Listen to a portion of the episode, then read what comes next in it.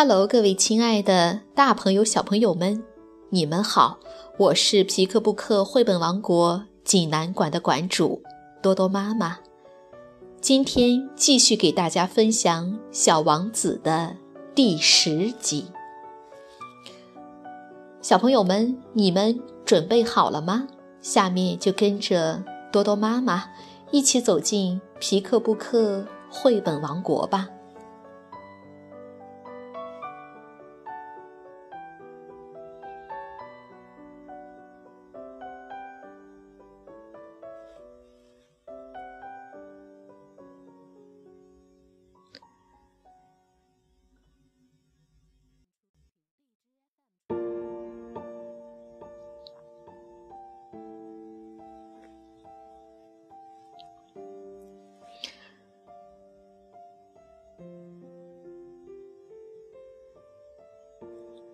小王子第十集。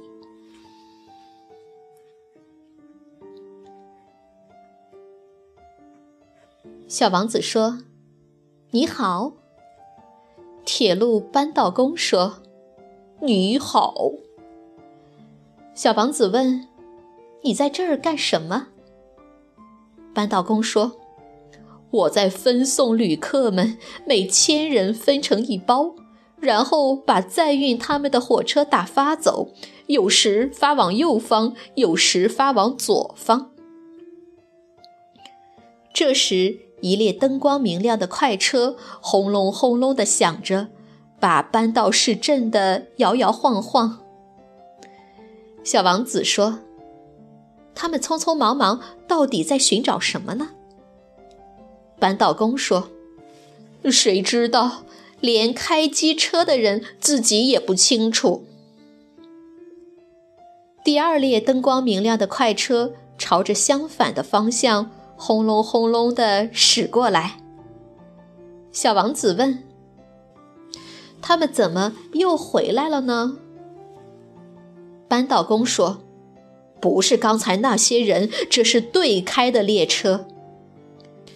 他们不满意自己待的地方吗？”扳道工说：“他们都不满意原来待的地方。”第三列灯光明亮的快车又轰隆轰隆地驶过。小王子问道：“他们是不是在追赶头一批的旅客？”扳道工说：“他们什么也不追赶，他们在车厢里不是睡觉便是打哈欠。”只有小孩子把鼻子紧贴在玻璃窗上往外张望。小王子说：“只有小孩子知道他们在寻找什么。他们花费不少时间在一个布娃娃身上，这布娃娃就成了重要的东西。如果有人把布娃娃抢走，他们就嚎啕大哭起来。”扳道工说：“他们。”真有希望。小王子说：“你好。”商贩说：“你好。”这人贩卖精致的解渴药丸，只要每星期吞服一粒，不饮水也不会口渴。小王子说：“你为什么卖这种药呢？”商贩说：“服了可以节省大量的时间。专家们计算过，吃这种药每星期可节省五十三分钟。省下这五十三分钟，又来干什么呢？爱干什么就干什么。”小王子心想：“要是我省下五十三分钟，那我就悠悠闲闲的。”朝一口山泉走去。这是我在沙漠上出了事故的第八天。当我听到关于这商贩的故事时，我正喝完储存的最后一滴水。我对小王子说：“是呀，你的这些往事很动人。可是我的飞机还没有修好。”我也没有喝的东西了，我要是能悠悠闲闲走到山泉旁边去，我也会开心的。”小王子对我说：“我的狐狸朋友，我的好小人儿啊，别再谈你的狐狸了。为什么？因为人都快渴死了。”他不理解我的思路，他回答说：“人有了一位朋友，即使快死了，那也很好。我就很高兴有过一位狐狸朋友。”我心想，他对危险心中无数，他从来不知饥渴，只要有点阳光，他就足够了。他瞧我一眼，回答我心里想的。我也渴了，我们一起去找口水井吧。我有气无力地做了个手势，在无边无际的沙漠上，漫无定向地去找水井，岂不荒唐可笑？不过，我们还是出发了。当我们默默地走了几个小时后，天黑了，星星开始发出亮光。我由于口渴，有点发烧。看见这些星星，好像是在做梦似的。小王子的话在我脑海中跳来跳去。我问他：“你也渴吗？”他不回答我的问题，只是说：“水对一个人的心灵也是有好处的。”我不懂他的意思。只是默不作声。我知道不应该追问他。他走累了，坐了下来，我也在他身旁坐下。沉默了一会儿，他又说：“星星是很美的，因为有一朵人们看不见的花。”我回答说：“那当然。”我再也不说什么，默默地看着月光下起伏的沙涛。他又说：“沙漠很美。”的确是这样，我一直很喜爱沙漠。坐在沙丘上，什么也看不见，什么也听不见。可是，在寂静中，有一种什么东西在发光。小王子说：“使沙漠美丽，是因在某个地方藏着一口水井。”我很惊讶，突然明白沙漠里放出神秘光芒的原因。我小的时候住在一座古老的房子里，据传说，里面地下埋着宝藏。确实，从来没有人能够找到。甚至也没有人去找过。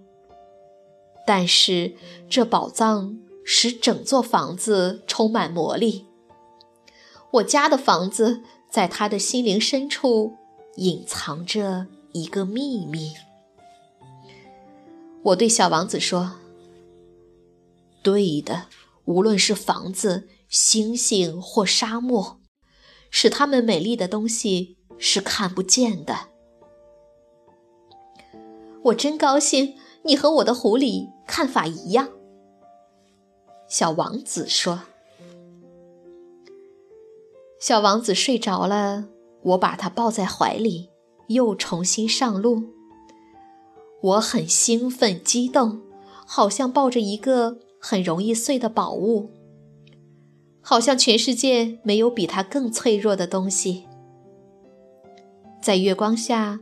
我看着他那苍白的面额、紧闭的眼睛、随风飘动的一缕缕头发。这时，我心想：我现在所看见的不过是一个外壳而已，最重要的部分是看不见的。看着他那半开的嘴唇，露出一丝微笑，我又这样想。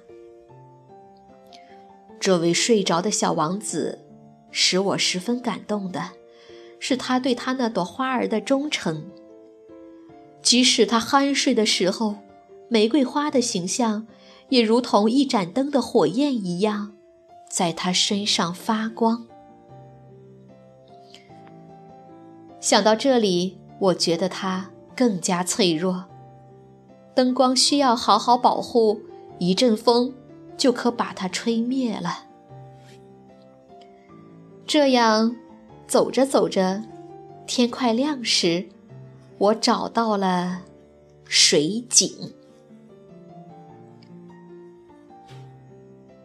小王子说：“那些人在快车里挤塞，却不知要寻找什么。他们忙忙碌碌，来回打转。”他又补充一句：“这实在没有必要。”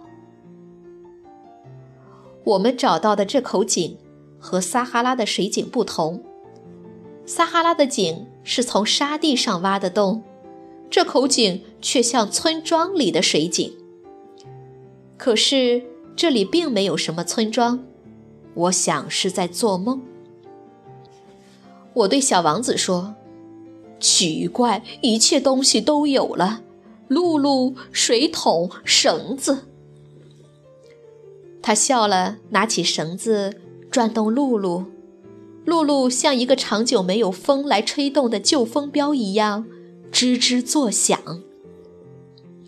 小王子说：“你听，我们唤醒了这口井，它唱起歌来了。”我不愿他费力，便对他说。还是我来干吧，这活儿对你太重。我慢慢的把水桶提到井栏上，把它平稳的放好在上面，耳边还回响着露露的歌声。我看到仍在晃动的水中，太阳在跳动。小王子说：“我渴望的就是这水呢，给我喝一口吧。”这时，我明白了他所要寻找的是什么。我把水桶提到他嘴边，他闭上眼睛喝了，就像过节一般惬意。这水不只是一种饮料，它是从披星戴月的长途跋涉、露露的歌声、我的双臂的力量产生出来的。这水。像一份礼物，使心田得到慰藉。在我小的时候，只有圣诞树的灯光、子夜弥散的音乐、甜蜜的微笑，这一切才使我得到的圣诞礼物光芒四射。小王子说：“你们这儿的人在一座花园里培植了五千朵玫瑰花。”却找不到自己寻求的东西。我回答说：“他们是找不到的。其实，他们只要在一朵玫瑰花身上，或是一滴水中，就可以找到了。”我回答：“一点不错。”小王子又说：“眼睛是什么也看不见的。”应该用心灵去找。我喝了水，呼吸顺畅起来。日出时，沙漠的颜色像蜂蜜似的，这颜色也使我感到高兴。可是，为什么我心里难过？小王子又重新坐到我身旁，他温柔地对我说：“你应当遵守诺言。”什么诺言？记得吗？你给我的小羊画一个嘴套，我要对我的花儿负责的呀。我从口袋里拿出画稿，小王子看见了，笑着说：“你的猴面包树有点像大白菜。”哦，我还为我画的猴面包树得意洋洋呢。你的狐狸，它的耳朵有点像脚似的。他又笑了。你可不公道，小家伙！我以前除了画那开着的和闭着的肚皮的蟒蛇外，别的什么也不会画。”他说：“这满可以了，孩子们认得出来的。”我用铅笔勾画了一个嘴套，递给他时，我心里难受。你的打算我一点也不知道。但是他不回答我，只是说：“你知道，我降落到地球上，明天是周年。”接着沉默了一会儿，又说：“我就落在这附近。”这时候他的脸红了一红。又一次，我不知为什么感到一阵莫名其妙的悲伤。这时，我想起一个问题。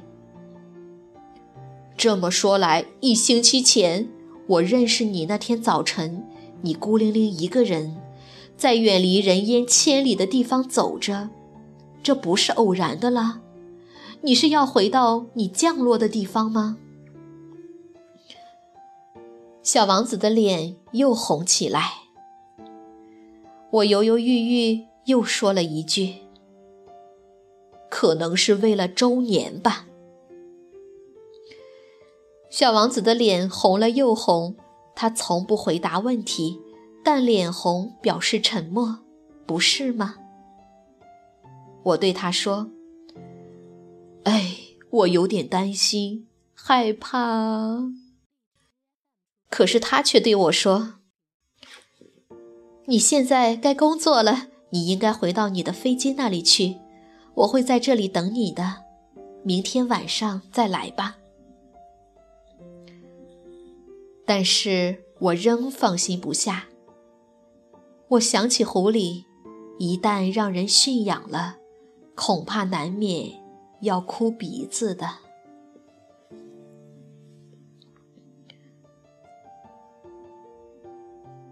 好了，今天的故事就到这儿了。欢迎大家继续收听《小王子》的第十一集。我们下个故事再见，晚安。